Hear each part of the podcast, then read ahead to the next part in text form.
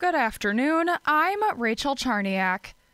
After almost 4 hours of debate, Green Bay City Council passed a policy Tuesday night to remove audio recording devices from City Hall. A month after most City Council members first learned microphones were installed, the Council voting 9-3 to have them taken out. Alder Chris Weary trying to go to Mayor Eric Genrich. Can you just apologize and say, whatever reason, oversight, my mistake, I'm bad.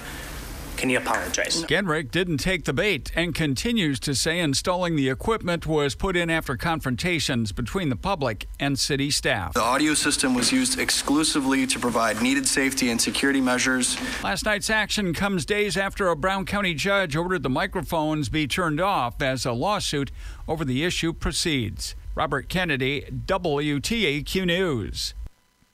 Young women in Appleton spent this International Women's Day learning from the strong women at the Appleton Police Department at their second annual Women in Public Safety Day at the Hilton Paper Valley Hotel. Student Elizabeth Owens shared why she came to the event. I've always been really interested in law itself, and recently I've been thinking about becoming a paralegal, so when I heard it was mostly just about law and learning courtroom procedures, I thought it would really be interesting. The day included hands-on presentations led by Appleton Police and Fire Departments, the Outagamie County District Attorney, Department of Criminal Investigation, and the Digital Forensic Examiner.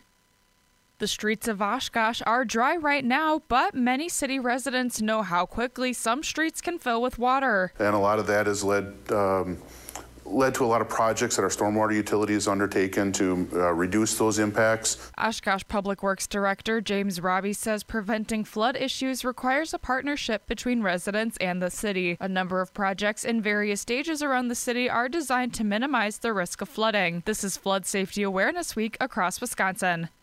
Daylight savings time is fast approaching. When you change your clocks on Sunday, it's a good idea to take a look at your smoke and carbon monoxide detectors. Lieutenant Shawna Wallish with the Green Bay Metro Fire Department. When we change our clocks, it is a great time to not only test your smoke alarms and your carbon monoxide detectors, but also change the batteries. Saturday night into Sunday morning, we'll lose an hour of sleep as the clock leaps forward.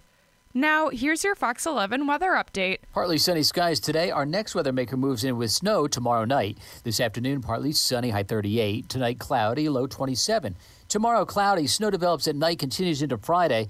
Tomorrow's high 36. Friday's high 31. From Fox 11, your station for severe weather coverage, I'm Pete Petoniak for News Talk WTAQ. And I'm Rachel Charniak, 1360 AM and 97.5 FM, WTAQ, News Talk Sports.